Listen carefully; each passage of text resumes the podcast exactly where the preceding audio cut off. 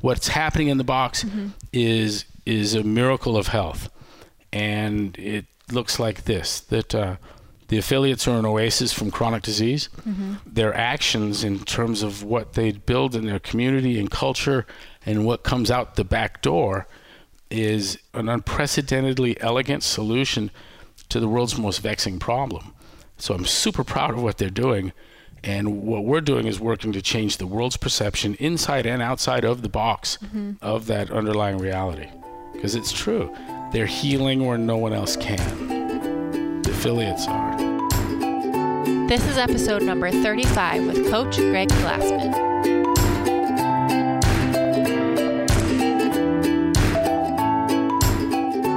Welcome to Pursuing Health. I'm Julie Foucher, medical student and former CrossFit Games athlete. Here, I bring to you information and inspiration from experts and everyday individuals for how to use lifestyle to maximize health. Thank you so much for joining me. Now, let's get started with this week's episode. Welcome back to Pursuing Health. I recently had the amazing opportunity to sit down with founder and CEO of CrossFit, Coach Greg Glassman, and I cannot wait to share with you everything he had to say. But first, a little bit of background about Greg.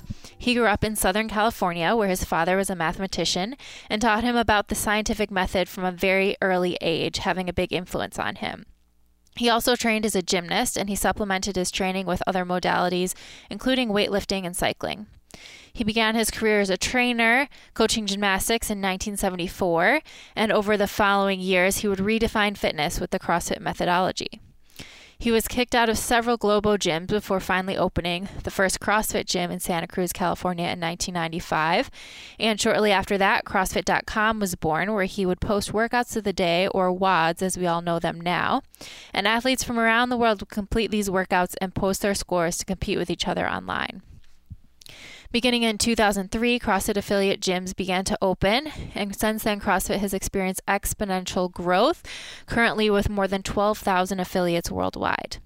During this period, we, we have also witnessed the growth of the CrossFit Games, the ultimate proving grounds for fitness, which identifies the fittest man and woman on earth each year from a pool of hundreds of thousands of athletes across the globe. We've also witnessed the incredible stories of transformation in the affiliates, with participants losing weight, gaining confidence, and ridding themselves of chronic disease. I've shared some of these stories on previous episodes in the podcast, and they're often some of my favorites to share with you. I recently had the opportunity to sit down with Coach Greg Glassman to discuss everything from his early days as a trainer to the role that CrossFit and the affiliates play in health and chronic disease, to his new model, the five buckets of death, and some of his ideas for creating a doc in the box. This is absolutely my favorite episode to date, and I cannot wait to share it with all of you. Before we get started, I have a few quick reminders. First, if you're enjoying the podcast, please head over to iTunes to subscribe and consider giving it a five star rating. You can also head to my website, juliefoucher.com, where you can enter your email to stay in the loop with the podcast and everything else I'm doing with my bi weekly newsletter. I'm also always looking for inspiring stories to share. So if you or someone you know has used lifestyle to overcome a serious health challenge, please send your story to me at info at juliefoucher.com and I'll select some to share here on future episodes. If you're interested in training with me, check out my program through Beyond the Whiteboard. This is the actual training that I do now, five days per week, one hour per day, scheduled out for you minute by minute from warm up to cool down.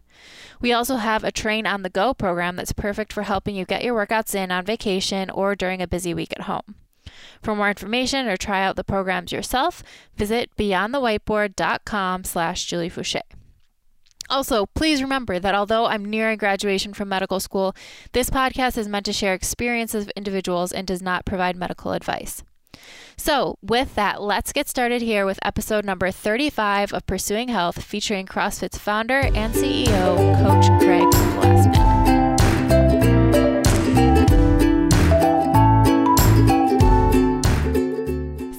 welcome to Pursuing Health. I'm so excited. This is a very, very special episode. I cannot believe I'm here with Coach Greg Glassman. Thank you so much for coming on the podcast. Thank you, Julie. It feels right to be here. And welcome to my home. Welcome, Thank you. Welcome to Santa Cruz. Thank you. Um, well, I I know there's a lot of things um, that I want to touch on during this podcast. But I thought maybe we could just start out with a little bit of background um, for people listening um, about your back, your athletic background growing up, and how you got into training. First off, I was a, a kid grew up in the San Fernando Valley and uh, grew up to a aerospace family and uh, scientific rigor, and uh, all of that coincided with a, a, gymnastics boom that exploded out of LA in the 1930s and sent uh, more than 100 kids to the Olympics mm-hmm.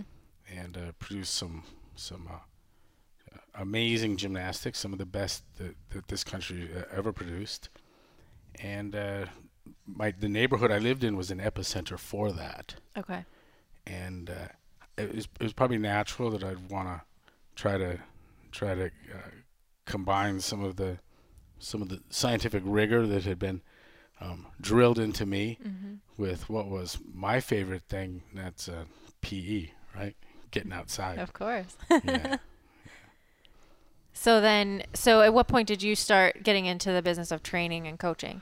Well, as a, um, it was an easy way to make a living um, early. I was a mm-hmm. I coached gymnastics in in high school in the summer. Okay. And uh, worked with uh, with uh, kids and adults both, and uh, went from there to the uh, Gold's Gym uh, scene of the '70s, where there mm-hmm. was a anyone that had any kind of athletic background at all could get a job and do do pretty well training you know, better than you could as a as a gymnastics uh, coach mm-hmm. at the at the YMCA or the YWCA or in a private studio.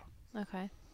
And what do you think it was that drove you to start changing the game or to start looking at this differently and not following the same status quo that everyone had been doing? Well, I mean, I, I stepped out of a world where you would, as a gymnast, develop uh, a series of tricks that you wanted to incorporate into a routine early in the season. Mm-hmm and then as the season approached, you'd have to you'd have to uh, uh, bring those together into a, a, a single uh, exercise that may take two minutes or more, mm-hmm.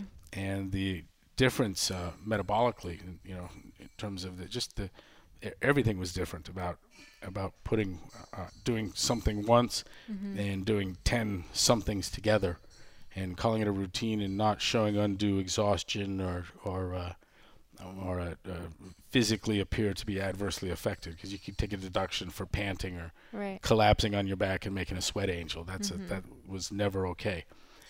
And uh, and so the you step into the into the uh, uh, commercial scene and what do you have a sea of equipment just a you know tons of gear, and, and on a certain level, maybe that makes sense because I came from a world where there were a ton of movements, hundreds of movements, so maybe you needed right. hundreds of machines.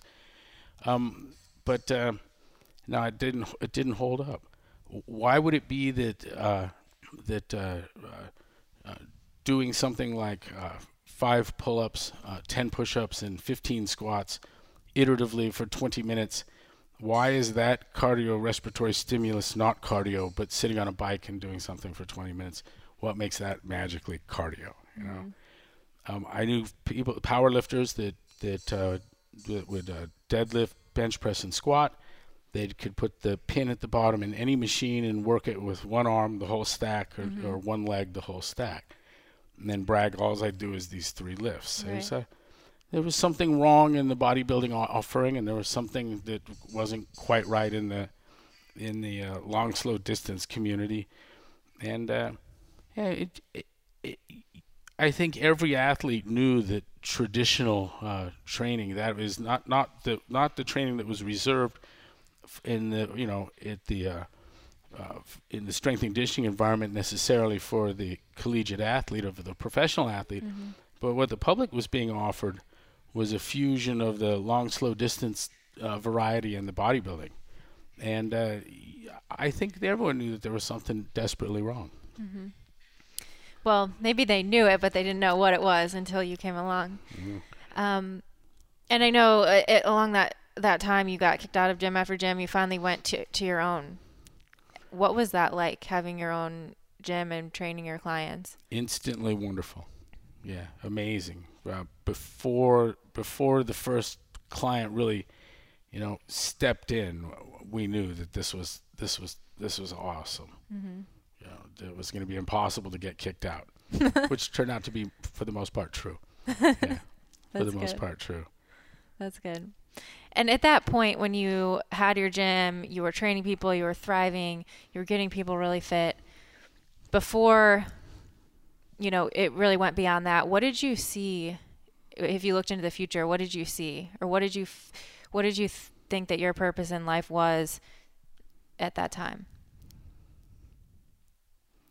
I, I thought it was I thought it was wonderful and beautiful to uh, be able to uh, put uh, fitness, define it in terms that uh, that were workable, um, amenable to accurate and precise estimation. Mm-hmm. Um, the constantly varied high intensity functional movement component was was wonderfully formative. Um, there was a it continues to be an enormous amount of joy in basically putting everyday fitness on a kinematic foundation, mm-hmm. so that force, distance, and time are ultimately what you know what carries the day and determines yeah. uh, what's going on, and the repercussions of that and um, that revolution continue to impact us today. And so uh, it, a lot of it's more of the same, mm-hmm. even even to this into this very moment. Mm-hmm.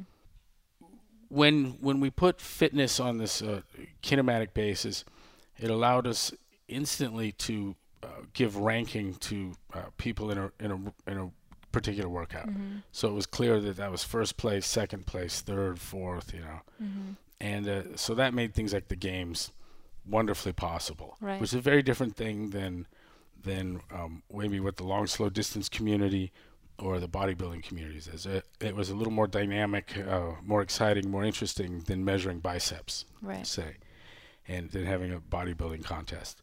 Um, the second thing that it does is it allows us to make uh, uh, uh, uh to notice to measure small improvement. Mm-hmm. So tiny increments, changes. We revisit a workout, and if your weight hasn't changed appreciably, and you're doing the same exercises at the same load, um, the kinematics are, are, will be altered and reflected by the time difference. Right. And that time difference gives us accurate and precise estimation as changes in your work capacity, mm-hmm. as far as that workout is is is is is concerned.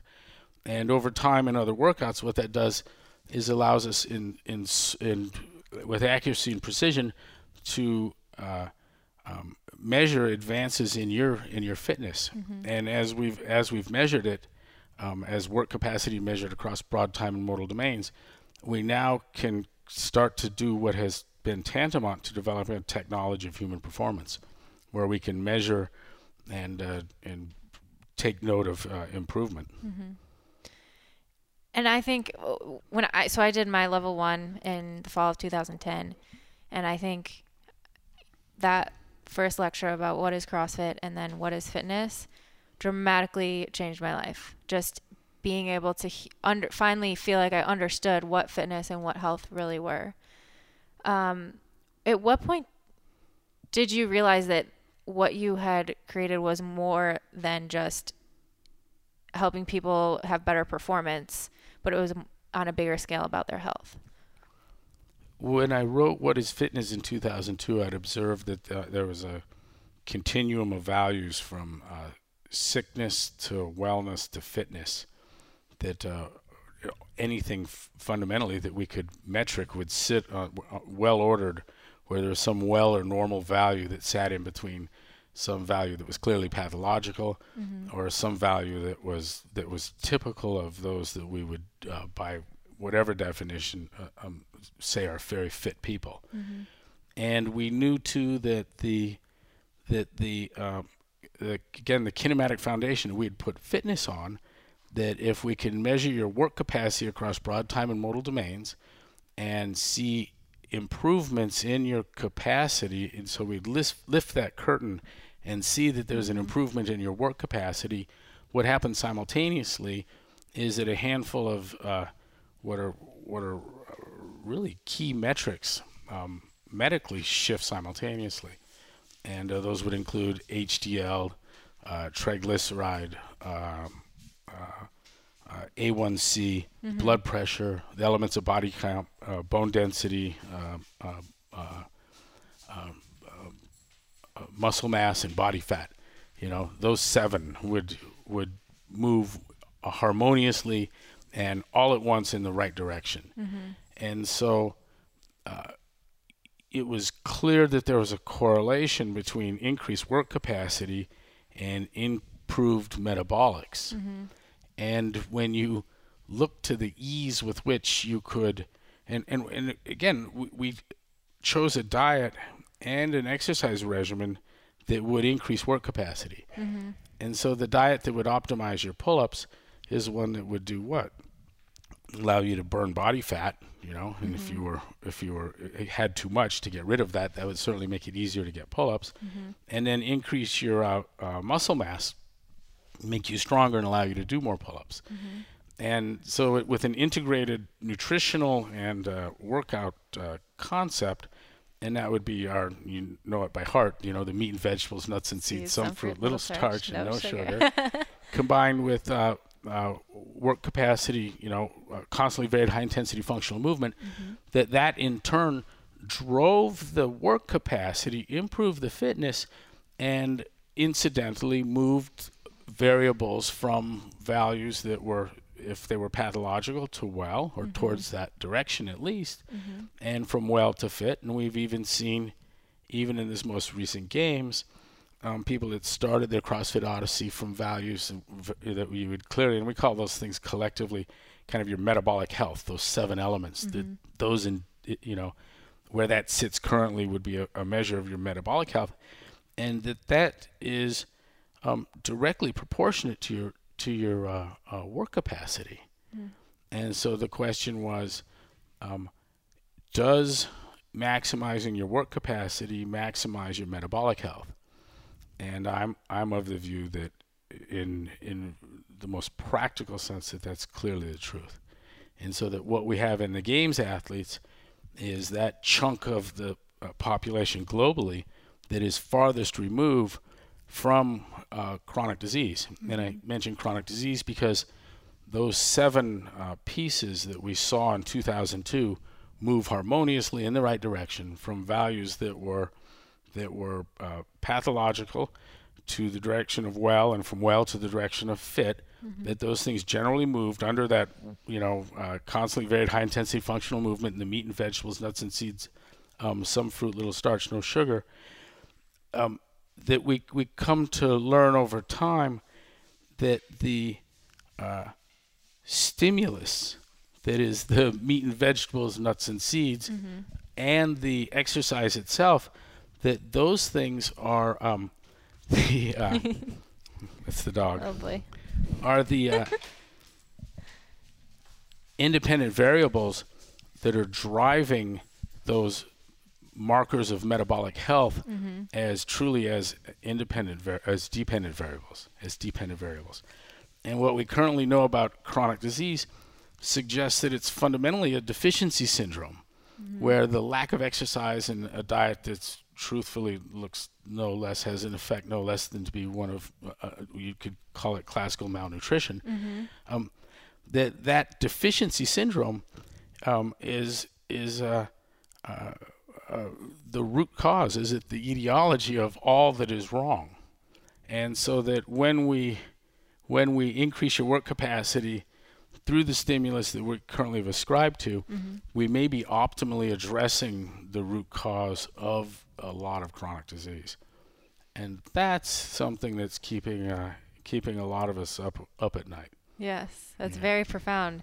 What so knowing this, what role does CrossFit and do the affiliates play in creating health?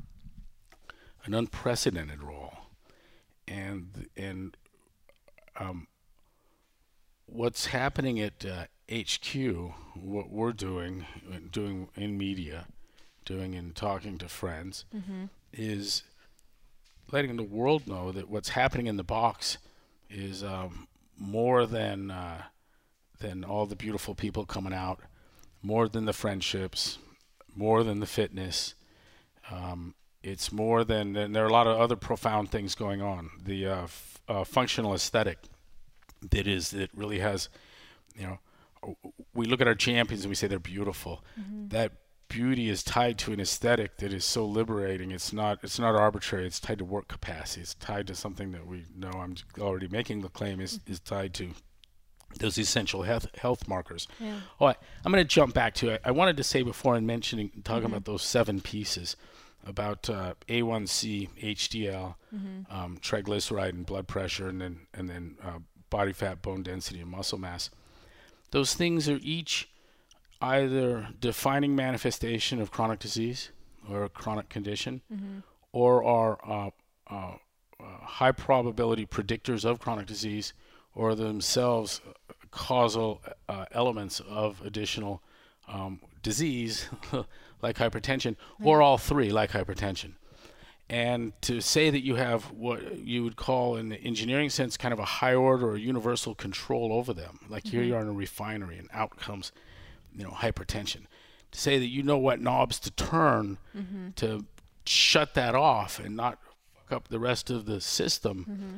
is is profound and and we've known that for a long time what's happened over the and it's and it's been part of the curriculum since well I mean it was those that read what is fitness saw it there that we knew that we had some kind of in fact it questioned us to ask um, how do fitness and health um, differ? Are they not the same thing if they vary by de- de- by by degree? Mm-hmm. You know that you can mm-hmm. take values and scooch them over here, and I've got you know that's something that's only found in people that are very fit, and mm-hmm. you move them over here, and that's something that's clearly pathological, and something in between is wellness. Like, well, are fitness and health related, and what mm-hmm. is that relationship? Um, that's been a big part of the CrossFit story is trying to plumb that relationship. And uh, I feel currently we have a pretty good handle on that. It's uh, I, I like mm-hmm. the message we're giving. It's uh, it's ready for export.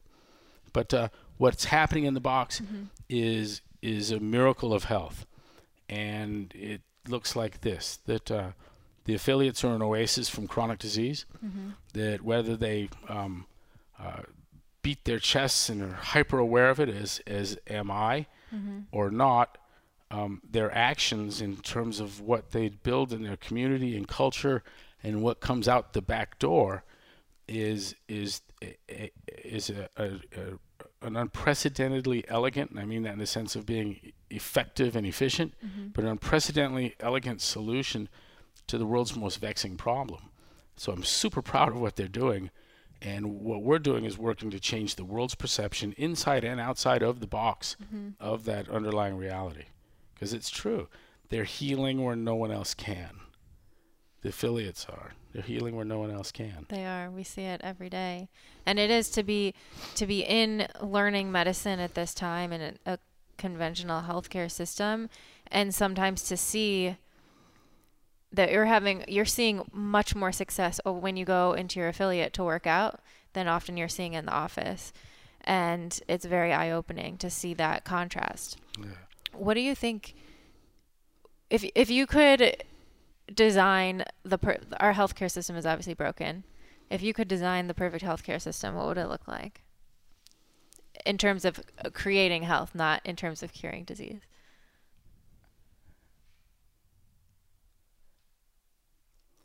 Um, I put it up here today, thinking about you coming, and I, I said that opportunities for medical science to positively impact public health will arise only after the non-medical nature of chronic disease is fully appreciated and acted upon effectively. And what I mean by the non-medical nature of chronic disease yes. is that it's a deficiency syndrome of let's just for argument's sake call it a natural diet and you and I mm-hmm. share a bunch of opinions on that without even talking. we know that a we know that a diet full of sugar isn't a natural diet, right? Um, that that the the deficiency and its correction are are lifestyle issues, and they do present an acute medical condition eventually. But it's kind of like scurvy, and that at the point that you're eating oranges, they're no longer medicine. Right. And the guy that's growing the oranges isn't running a hospital, nor is he a pharmaceutical corporation. Right. And so there's a very simple message about about so much of your fate. In fact, we have this. I got my five buckets of death here. That you know, you got chronic disease, and then there's only, and we've played this game with some very astute, you know, professional medical audiences, mm-hmm. where you just throw causes of death at me, and it's either going to fall in the chronic bucket or toxic, and that should actually be poison and not tox toxin. But I, I liked all the icks. Mm-hmm. Um, kinetic, genetic, or microbic. And uh, you look at death, 75% of it's chronic. Mm-hmm. And if I look at where the money goes, you can play five buckets of where's the money gone. It's 86% of it's going to chronic, and the 14% mm-hmm. ended up in those four buckets. And suffering, I don't know quite how to metric that, but uh, there are other, you know, there are other things that are that different ways you could look at the problem. But no matter how you parse the thing, um, that chronic disease, that tremendous amount of expense and suffering and, and death. Um, has its root cause.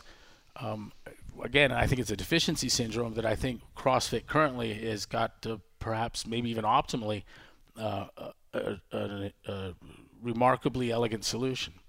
So you look at the rest and like, what do you need there? Well, you know, I don't want to be poisoned. I don't want to be cut in half. I don't want to get bad genes, and I'm worried about uh, bacteria, virus, prions, and you know. Mm-hmm black mold. I mean, I just, you know, you can wear a mask and curse your parents and stare out the window waiting for that meteor to come through and think you're going to duck, or uh, become super concerned about everything you consume and fear of poisons. I, when I look, when you look at that and you're honest with it, there are, listen, you poison me or cut off my arm, or if I've got, you know, some cursed genetic issue or an infection, I'm running to you. I want your help. Right. For sure. Right.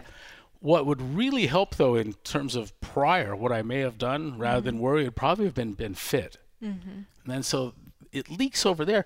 But largely, what I need, Doc, is I need luck. I need luck. I need to have good parents. dodge the virus that the guy next to me caught. Right. You know, with some right. notable exceptions. But the dividing line here starts to look like things you can do something about and things you can't. Yes. And so what I'm saying is that the opportunities for medical science to positively impact public health will arise only after the non-medical nature of chronic disease. That is, we got to shrink some of this. Mm-hmm. That will give you resource. It'll also give you more people suffering from those things. Right.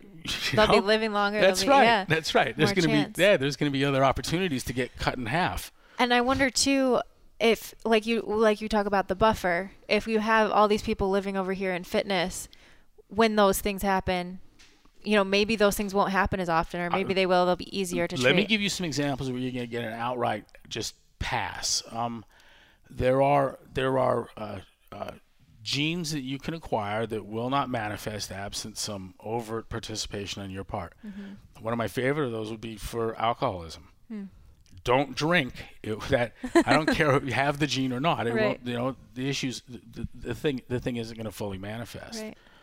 Um, uh, the survival to uh, kinetic insult, to physical insult, mm-hmm. um, the surviving of of uh, of uh, uh, infection.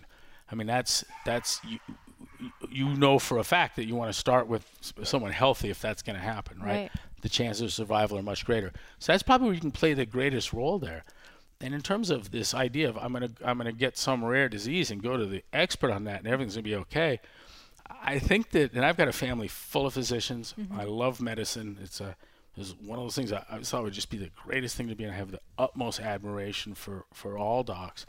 But uh, um, what you really need when something's wrong with you is to not get misdiagnosed and mistreated. That would that's be true. that's that's that's the that would be the, the more wonderful thing than finding that person that has the miracle cure because mm-hmm.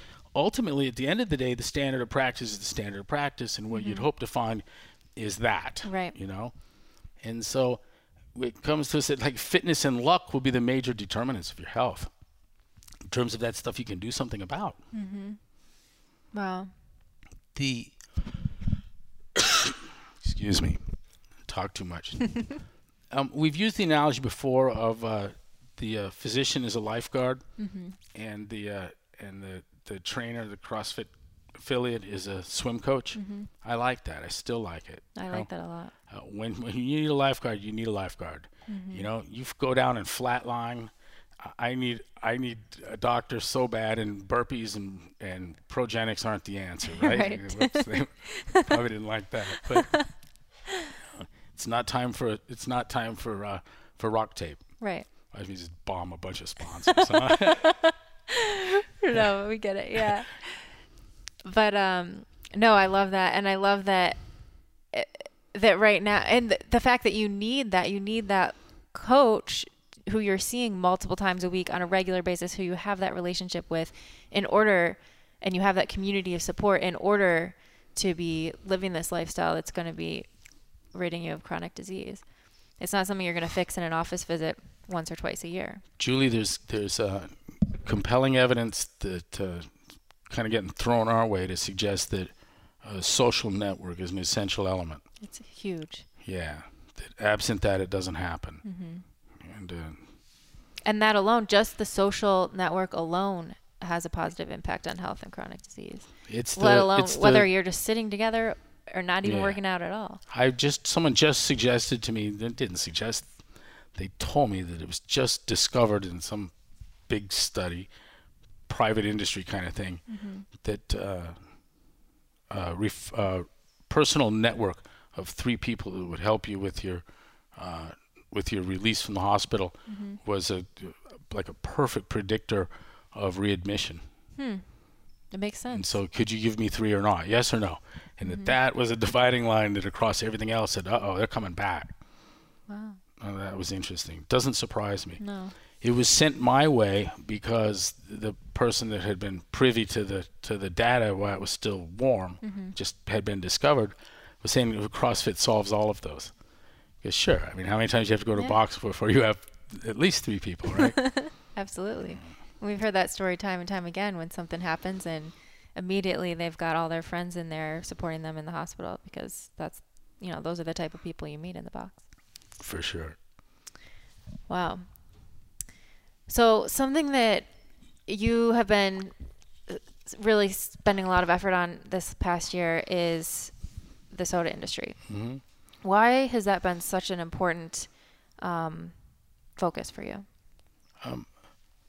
the toxicity of uh, of sugar. We now, you know, I'm talking about about high fructose corn syrup, table sugar, sucrose. Um, uh, we know the role that glucose plays in metabolism, and we've learned a whole lot about the role that fructose plays in metabolism. Um, the smoking gun is there. The uh, oxidation of the mitochondria and the production of uric acid and unregulated production of AMP and all that cascade of shit leading to diabetes and and uh, obesity. It's it's uh it's it's well understood, and uh, study after study is showing us the toxicity. Now there are a lot of things that are toxic that uh, CrossFit isn't going on about. You know, there are cartels moving heroin into this country and and uh, people growing weed and you know you know there's there are there are there are things that that are certainly toxic and lifestyles that are toxic. But uh, the second piece to this is the corruption. And we saw it uh, in depth in the uh, in the uh, uh, uh, hydration problem of which uh, Gatorade and the American College of Sports Medicine played absolutely deplorable in super profitable roles. Uh, took us a couple of years and a few million dollars to to unscrew that mess, but uh, and we were led there by academics. The, you know, it was, it was uh, people out of a sports uh, medicine department that told us you got to take a look at this hydration thing. Pushed for a couple of years for us to take a close look at it, and what we saw was was absolutely unbelievable. And since then, we've gone to other places and looked at other issues and things like exercise as medicine and the global energy balance network and and uh, uh, it- it- you, we find it again. We find the same players. We find the American Beverage Association and uh, and uh, its uh, uh, constituent elements um, erecting these these groups like a Life Sciences Institute that have uh, inordinate sway over CDC and others. It's it's absolutely appalling. So the corruption, uh, the what soda money has done in the health sciences and fitness um, has to be remedied. So that's the second component. Then the third element is that whether it was their plan or not at the level of people making the, the, the poisonous bubbly stuff to fund legislation that tries to stop us from delivering our message or not, that money has gone that direction mm-hmm. and lots of it, and uh, we caught them. Um, we found uh, just under 20 pieces of legislation that had in, in seven or eight states in uh, yearly attempts. You know, we'd been these these asteroids have been shooting over our head while we were mm-hmm. busy opening gyms all over the world and mm-hmm. growing our games and doing what we were doing, building 13,000 islands from chronic disease. Um, what the soda assholes and their proxies were doing were trying to make the, that revolution illegal, trying to make the training with the certification that we hold an aggravated misdemeanor, though it's I think in every sense superior to the to the one that was being supported by the the, the this failed legislation. Um, one of these bills passed in D.C. and uh, it caused us to to look more closely at just the broader picture at the world that's out there. And what we see is that in the chronic disease space, certainly from the anything that might look like fitness, um, I find uh, sodas proxies in CrossFit. That's about it. And uh, yeah, we're in conflict. So that's it. That's where that comes from. three three solid reasons: the toxicity, mm-hmm. the corruption of the health sciences, and uh, funding assholes that are trying to squeeze us out of the marketplace. Excuse me. And it's amazing to see all now to see all the data that is out there for really how toxic it is and how you know we we talk about the similarity of cigarettes and smoking um, years ago and how long it took for people to really realize the impact of that on your health and I hope, I, you know, I think with all the work you're doing that hopefully this process is going to be much faster with the soda and well, with the sugar. A, there's a there's a wonderful anti-soda coalition, and it's uh, people from uh, UC San Francisco, uh, School of Medicine, and uh, San Francisco Department of Health, and mm-hmm. uh, uh, Cal- California Coalition for Public Health. it's, but uh, forget the name. But those mm-hmm. people are great. There's, there's it's a great group of people that are that are tackling this thing that uh, are aware of just what's going on. And uh, you know, a lot of that, a lot of the anti-soda coalition has as its aim to to reduce consumption. Mm-hmm. Ironically, we've we've long had that in CrossFit. You know, it was like meat and vegetables, nuts and seeds, f- some fruit, little starch, and no sugar. And so we we walked from it. Yeah. But the uh, the real value now will come in terms. I think ahead of even the the reduction in consumption needs to be the removal of impediments to getting the word out to the public, just as to what the real nature is, nature mm-hmm. of the problem is, what the threat is, and uh, and that's where the where the where the political element in the you know comes in. We had in the hydration again, in a, in a single instance, with one young man with Zyrees Oliver I can see the the uh, deadly impact of uh, uh, uh, the American College of Sports Medicine and the science they they uh, uh, altered mm-hmm. um, in their in their hydration guidelines. I can see the damage to Zyrees Oliver from visits he made to the ER prior, the week prior to his collapse, two weeks prior, I believe it was, to his collapse, mm-hmm. where they said it was classical dehydration and told him to hyperhydrate. Mm-hmm. He he presented at the hospital already uh, uh, hyponatremic, and they told him it was dehydration. Mm. And so he hyperhydrated, and when he collapsed, they propped him up and fed him fluids. And so his fellow teammates and coaches, they called first responders that gave him further hydration, mm-hmm. and he got sent home and he passed into unconsciousness. And during the life flight and subsequently admitted to the ER. Um, in in postmortem, the pathologist observes 11 lines. They're not taking fluid out; they're putting it in. And and then in the then the the uh, uh, pathologist says that he had classic signs of dehydration presenting weeks before the death, and just mm-hmm. like like still, it's still not dawned on everyone that uh, this kid was was drowned. Wow. You know? And all of that, all of that myth. There is no athletic dehydration. There's no such thing. It doesn't happen. There's no one that goes out for an athletic event and has a medical event that's like, oh my God, he's critically dehydra- dehydrated. That doesn't happen. You'd have to wander off the trail and not be found for a week. it doesn't happen in the space of a of an athletic event. There's no there's no pro- prophylactic value. There's no etiology or an exertional cramping in hydration level. There's no protective value from heat injury in uh, hydration. None at all. But we have a generation of people from, the, and it's believed from the emergency room, um, all from all the way down to the field, that that's what you have to avoid.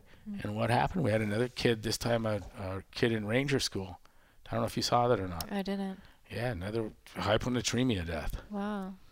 Yeah, they're happening still, Wow. still, and we blame we blame uh, uh, the people that profited from that uh, from that misunderstanding.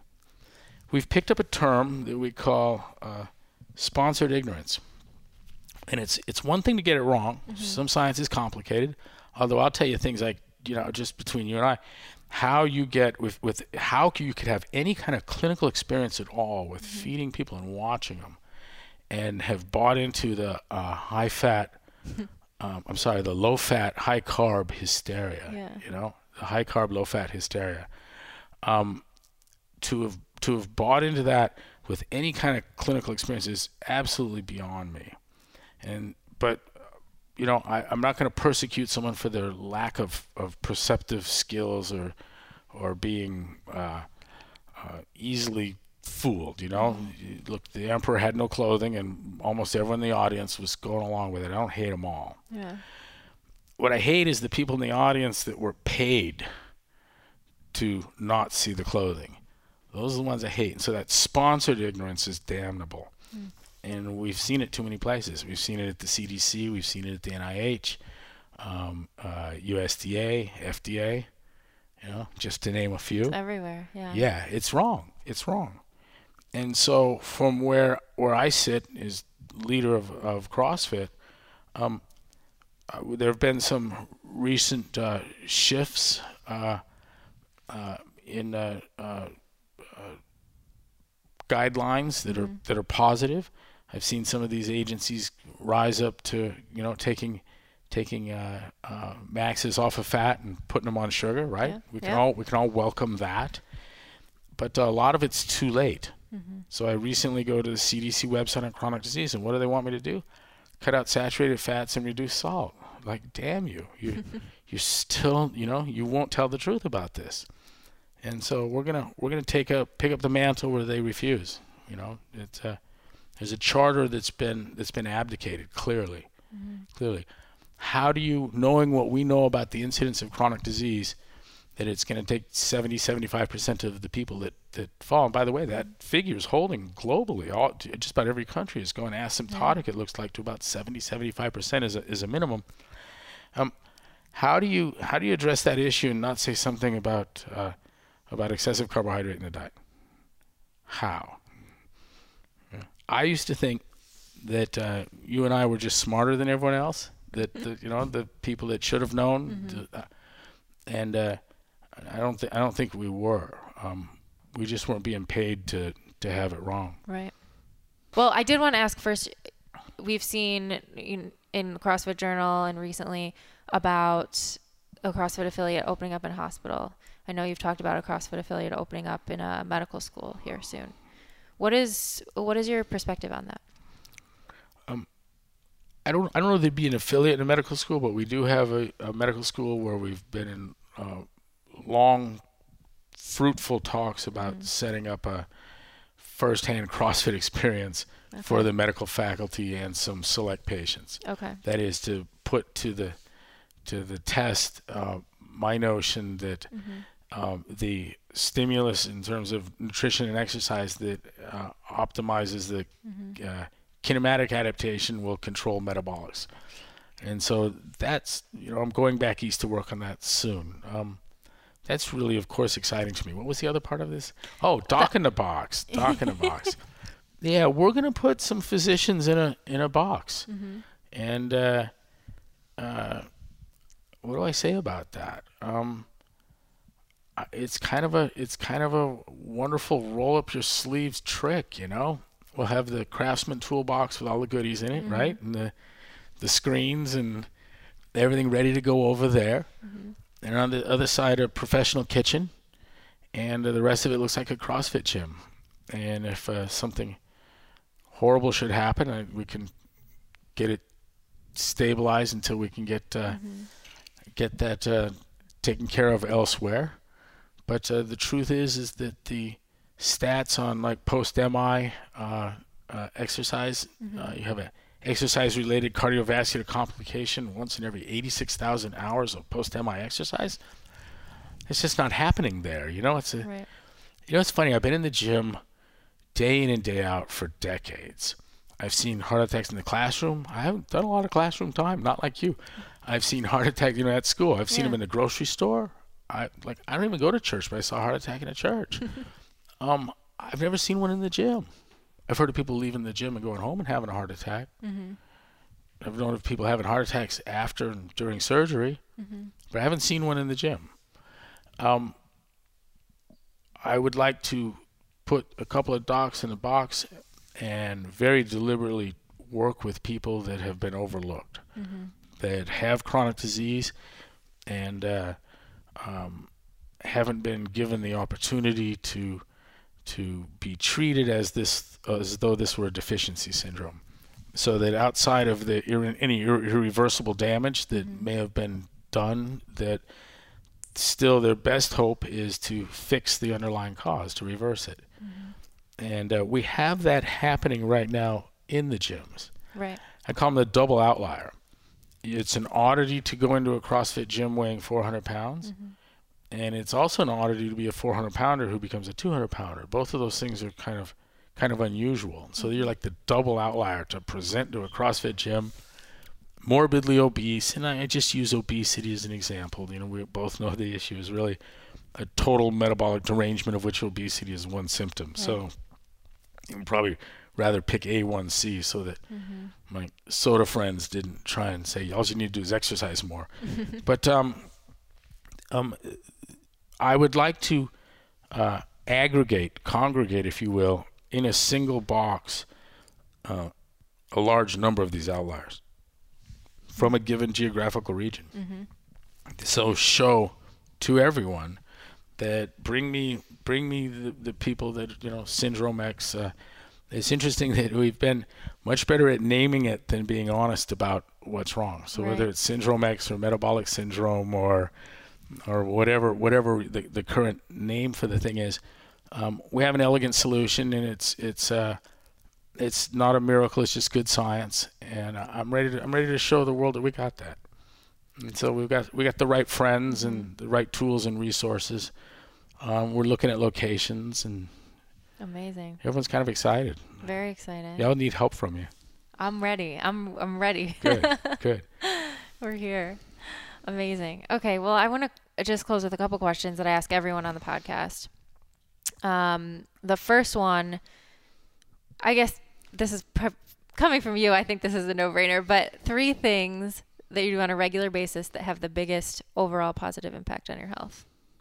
Like if you had to come up with the three most crucial things.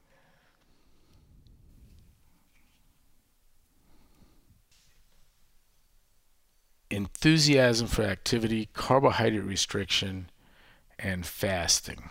Mm, Yeah. I like. I don't know where fasting sits, Yeah. but uh, I'm increasingly led to believe that there's something something significant going on. hmm Have you done Whole much? nother whole nother subject, but yeah. Have you done much self experimentation with fasting? yeah, yet? over the years. I mean, it was six or seven years ago. I did a eat every other day thing, Okay. and that was really fun because you know on the eat days it was eat anything you wanted. And then you just wake up the following day, oh yeah, shit, and just put it out of your mind and didn't think about it. So those were really simple too. Yeah. So for simplicity, it was cool. The odd even plan. Right. Um, and uh, but there's a there's a lot going on in the literature right now on fasting. There and, is. Yeah. And uh, uh, turns out our diet was a lot better than we may have thought it was. Uh, whole nother podcast. Yes. Have you ta- gone to talk to Thomas Seyfried yet? I have not. No, maybe I'll have to find him next. Yeah. I have a Uh. gift for you in that regard. Oh, okay. You have his book? No. No. You'll leave here with it. Okay, awesome. Um, one thing that for you is the hardest to implement. uh, One thing that that would have a big impact on your health, but it's the hardest to implement.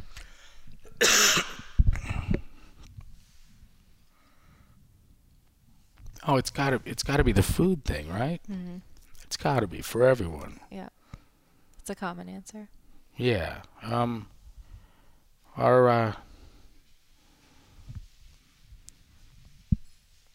the compulsion to to uh elevate blood sugar Mm-hmm. is really remarkable. It's it's a drug. Sugar is a drug. No, clearly. Very clearly. And what does a healthy life look like to you? balance in all things. Mm.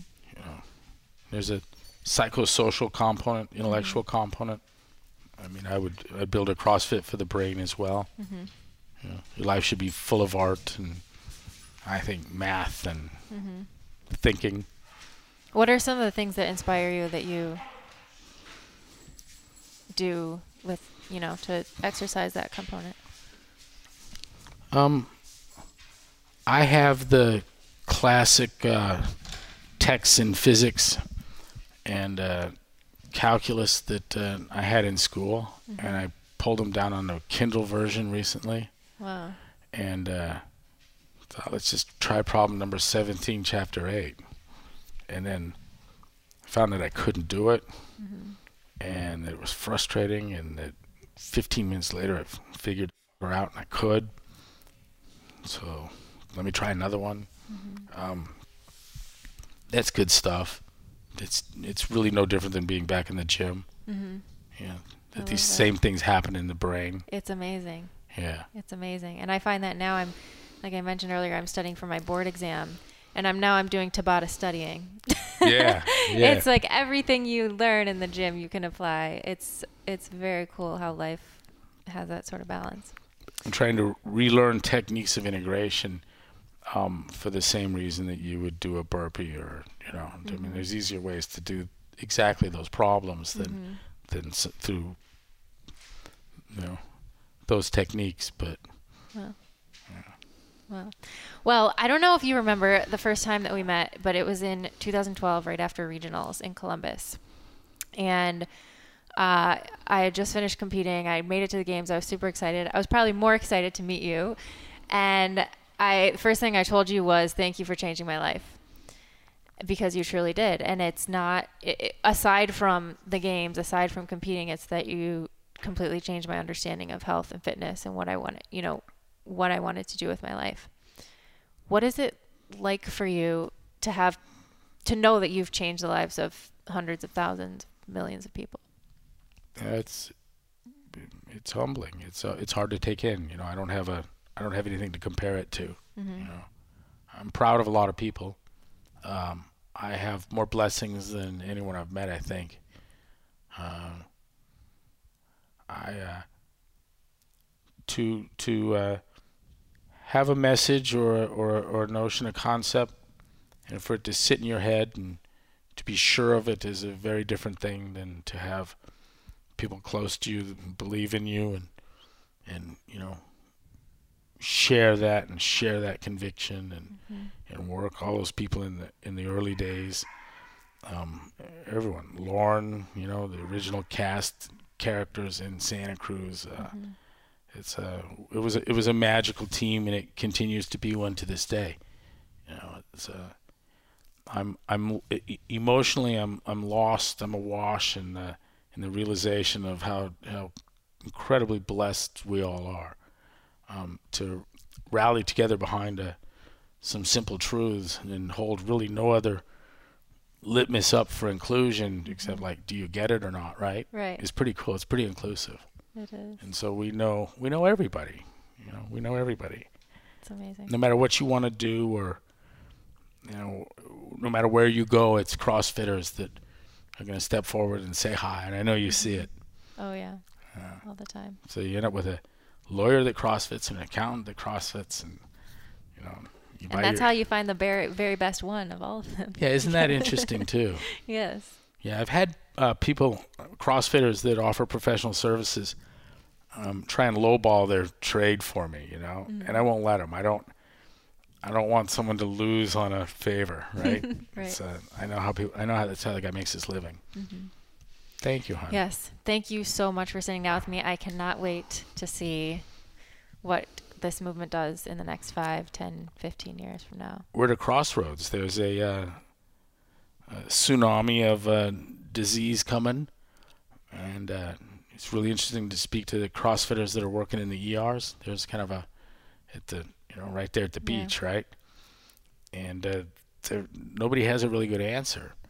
Um, I'm I'm not so uh, I'm not neither arrogant nor conceited enough to think that that that we have that we're going to save everyone. You know, that's mm. that's not going to happen. The part we don't talk about with what it is that we offer is that it takes an enormous amount of willpower and self control. Mm-hmm. And for a lot of people, that's just in short supply. But we do provide the best fertilizer known for that, and that is community. Yeah. And so, you know, that's that's the hope. Um, I had a reporter recently say, just was very concerned about the, uh, the downside of getting off the couch and hurting yourself, right? right. You know, the risks. And uh, um, she says, well, you have to admit that CrossFit isn't for everybody. And uh, I said, okay, well, but, but it is for anybody. Right. You know, and th- that is the truth. And so we look again at that mm-hmm. dividing line. It's kind of like the things you can do something about and the things you can't. Mm-hmm. But uh, what a wonderful thing it would be to think that you'd eliminated from the specter of possibilities about 75% of what's killing the mm-hmm. current crop of folks sitting around watching TV today. That's amazing. Instead of listening we, to you. Yeah. And it's, you know, it's simple and anyone can do it. Yeah. It's amazing. Anybody. Anybody can. Yep. Maybe not for everybody. Thanks. Well, thank you so much. That was just fun. Thank you all so much for tuning into this episode. It really was a dream come true for me to sit down with Greg to talk about CrossFit and its impact on chronic disease and learn what some of his plans are for the future. My passion truly lies in using lifestyle to prevent and treat chronic disease, and like many of you, I've seen it time and time again in CrossFit affiliates. I'm so excited to see how we as a community will continue to do this on a large scale with the evolution of CrossFit over the next several years. To hear more from Greg on this topic, make sure you also check out his recent CrossFit Journal article titled Fitness, Luck, and Health. I linked to this article on my website, juliefoucher.com, so you can check it out there under the post for this podcast. To make sure you never miss an episode and to receive exclusive content from me, head to my website, juliefoucher.com, where you can subscribe to my email list. Also, don't forget to share your stories. If you or someone you know has used lifestyle to overcome a serious health challenge, please email me at info at juliefoucher.com. I'll choose some of these inspiring stories to share here on the podcast in future episodes. If you like what you hear, don't forget to subscribe and consider giving the podcast a five star rating on iTunes. Also, don't forget you can train with me by visiting beyondthewhiteboard.com slash Julie Foucher. I always love hearing your feedback, so please leave comments under this post on my website, juliefoucher.com, and share your thoughts on social media with the hashtag JFHealth. Thank you again so much for listening, and I'll catch you next time on Pursuing Health.